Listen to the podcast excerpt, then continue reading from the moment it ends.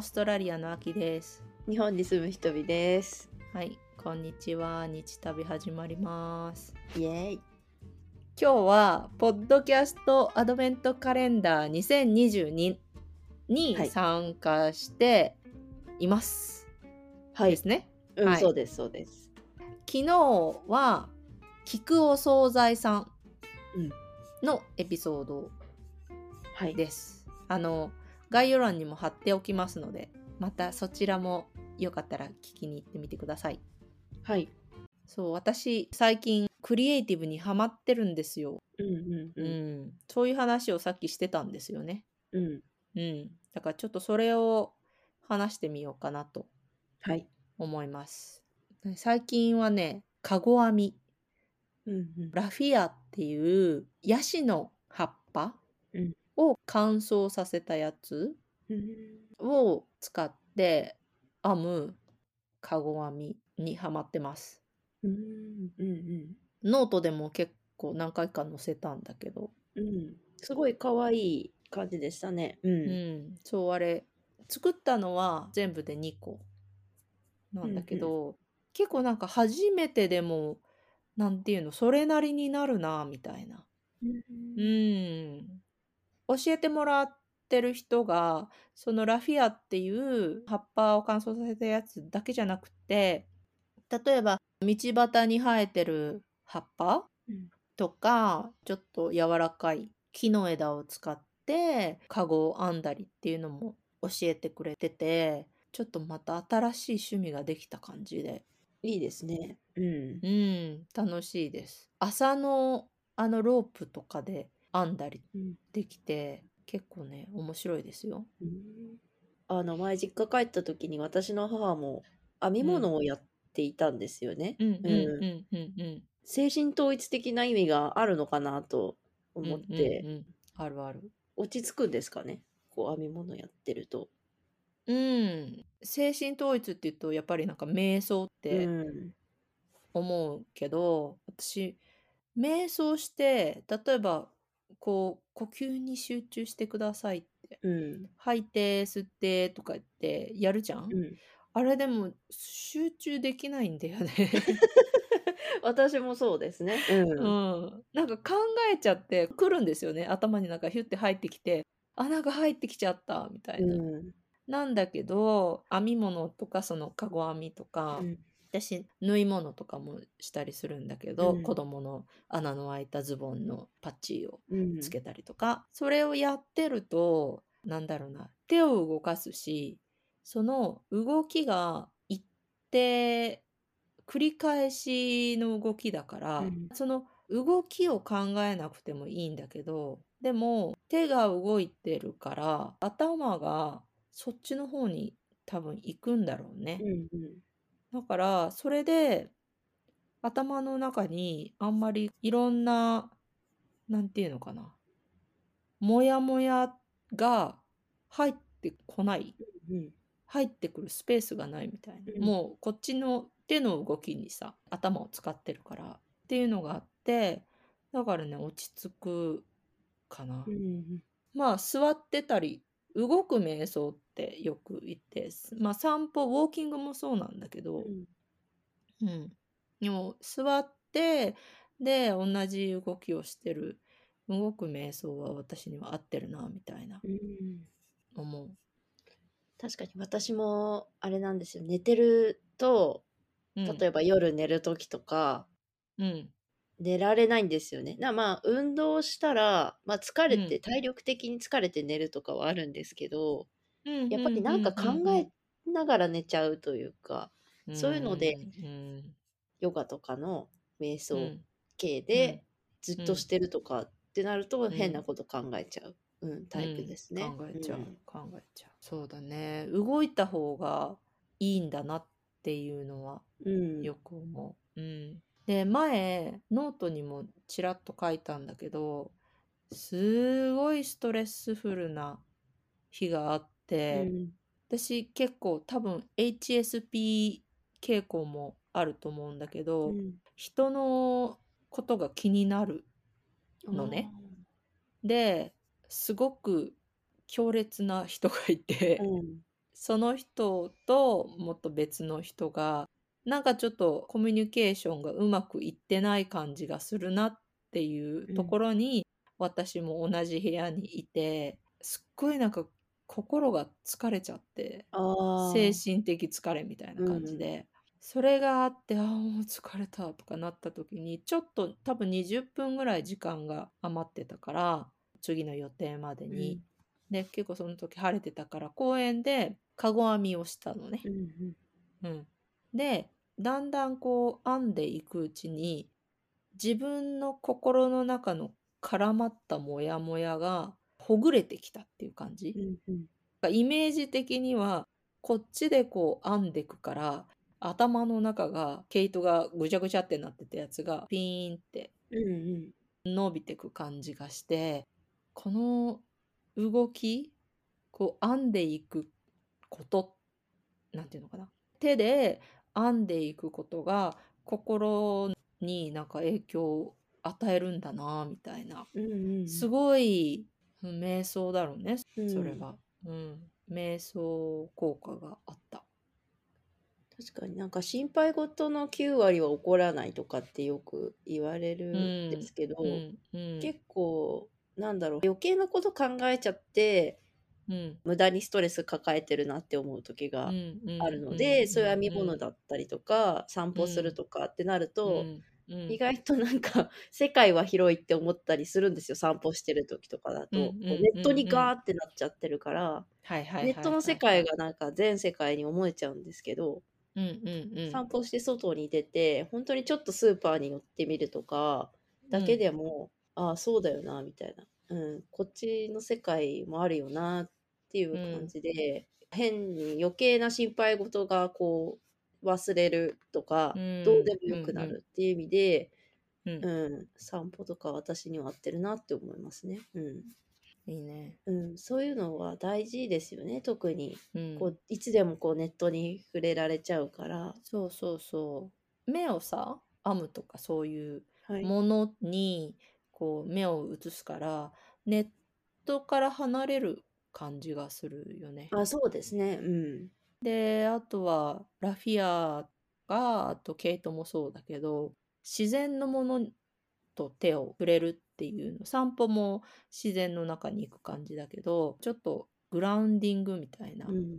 うん、グラウンディングって言うと裸足で土の上を歩くじゃなういけん。どに触れるっていうそうやってなんか違う形でグラウンディングみたいなう自ん。然と触れてグラウンディングするみたいな感じになるなっていうのを思った、うん、確かに。うん。ひとみさんさクリエイティブなことっていうか芸術系芸術系手仕事うんうん。手芸とかやりますかやらないんですよ。あうの、ん昔から苦手でしうんて、う家ん庭科の授業とか、あうの、ん補習組でした。 あの、 図工は図工。図工もそんな得意じゃない、みたいうな。なんん。か、アーティスティックとか、なん、なんだろうな。でも、今にうなるん。と、うん。例えばキャンバとか使っうて、んそのうバんうナーをん。作るとか画像を作るとか、うそういうことんうんは、むしろ多分人より得意なんだろうなっうん。てはうん思うんうですんけど、うん。う図ん。工とか家庭科は本当に苦手でしたね、人と比べると。ああ、なるほどね。面白いね。で、なんだろうと思って、うん。うんそう家庭う科とか授業の中で作り終われないんですよ。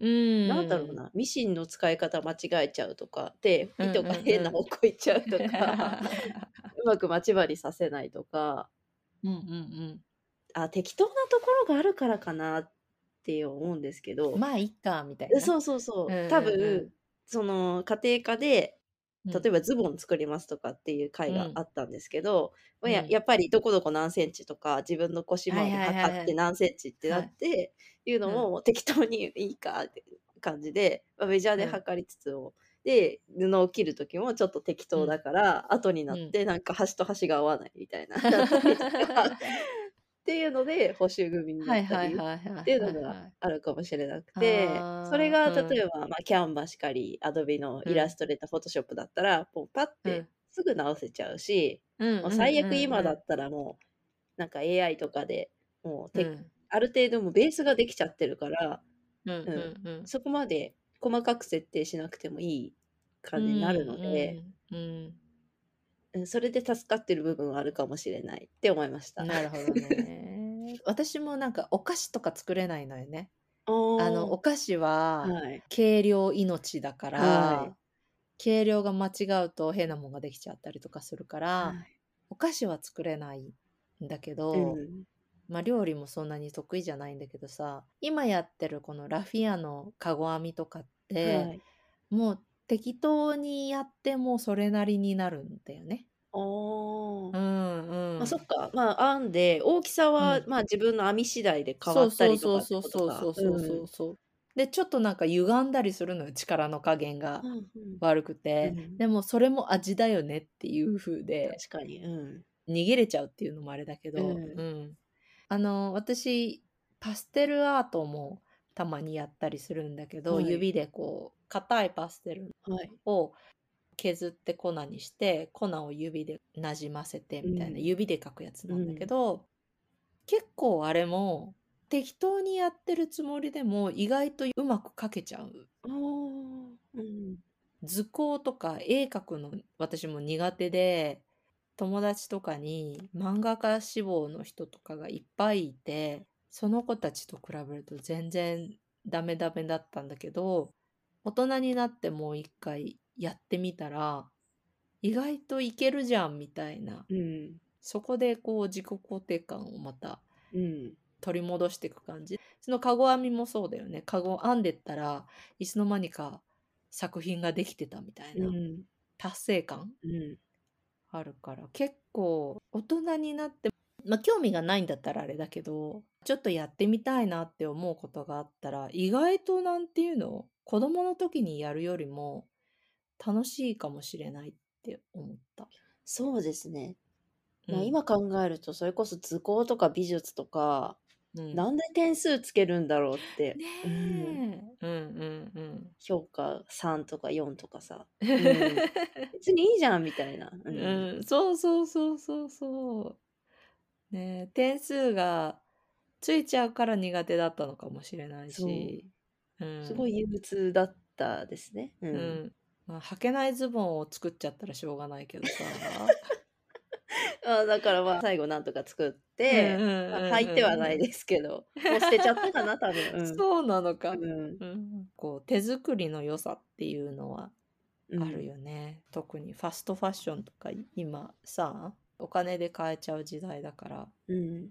工作はいいですよ。そう手で仕す事。ね。今になって思いますけど、まあ、う昔保ん。育園とかのう時ん。に多分母親に作ってもらったリュックとか、まあ、自う分の名ん。前が瞳って縫ってやっうん。てうん。で、えっとまあ、隣にミッフィーちゃんが多分好きだったからミッフィーはいはワッい。ペンみたいについててうでん。こうなんですか紐でキュッて縛はるいはいと、はいはい。うん、うん。巾着みたいな感じかなうんのリュックとかうがすごい覚んうえん。てて多分うそれん。母が作ったのかなうとんかうんうん。いいなって思いつつ、でも今、もう、それこそ、ファストファッションでもそうですし、うまあ、ユニん。クロとか、もうう最悪ん。 100均とかで、う子ん。供用の、リュックうん、リュックというか、簡単な、うこう、幼ん。稚園とか、保は育い園はといか、はいちょっはとい。したお出かけで使えるようなリュックは売ってたりするから、うんうんそれで買えちゃうけど、う、うんん。でもやっぱり振り返ると、そういうお母さんが作ってくれたものっうんていううのは、ん味があっうてん。いいよなって。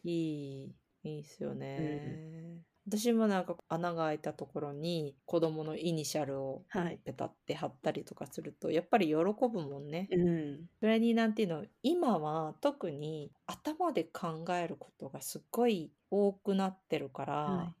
その割にやっぱりずっと座ってたりとか仕事でうん、してて体を使わないかはいらそういう意味でもクリエイティブな手先を動かすとかはい。あと料理でもよくってなんかみじん切りとかこうやってるとさたまに瞑想状態になりませんあ、なる。あの、ネギとかな切ってる時とうか、ん、うん。ねそう、えあ、ね涙目になりながら、うん。